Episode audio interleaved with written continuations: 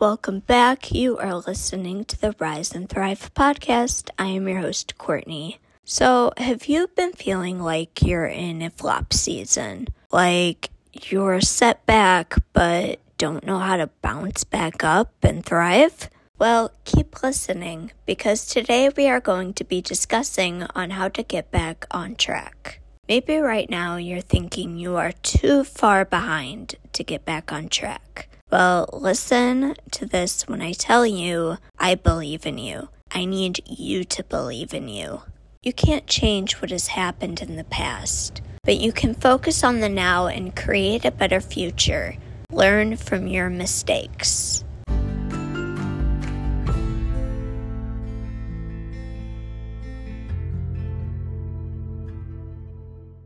The first way on how to get back on track is to revisit your goals. Remember those goals you wrote down in the beginning of January? Yeah, get those out and look over them. Remind yourself why you are doing what you are doing. You need to constantly look at your goals to give you an extra push. When we don't revisit our goals, we forget our why and slack off. Now, if you have fallen off track with your goals, one, it's okay. Life happens. Give yourself grace. And two, view your goals at least once a week. Start back up today working towards them.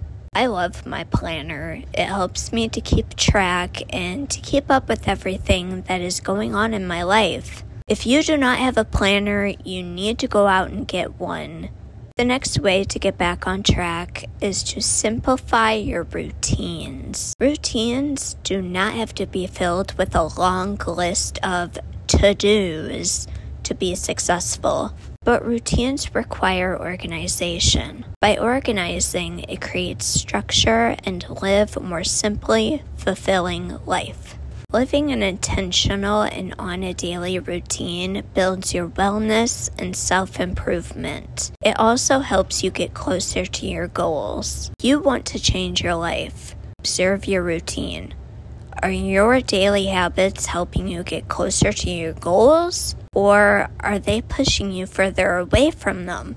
Simplify your life to get back on track. Number three is to eliminate distractions. Sometimes we lose focus of our goals because we get distracted or prioritize other things in life over our goals. It is so easy to become distracted this day and age by our devices or by other things that can take our focus off of what is truly important to us. If you feel like you've lost your excitement you had in the beginning, or you feel too behind to get back on track, then my advice to you is to self reflect. Figure out your distractions. Once you figure out what is getting in the way of you working towards your goals, then you will know what you need to spend less time doing in order for you to prioritize your goals. The next thing we need to do is we need to hold ourselves accountable. You need to keep yourself responsible for making sure you show up. It helps you learn and grow as an individual by making improvements from your mistakes while going after your goals. It takes discipline, which also takes consistency.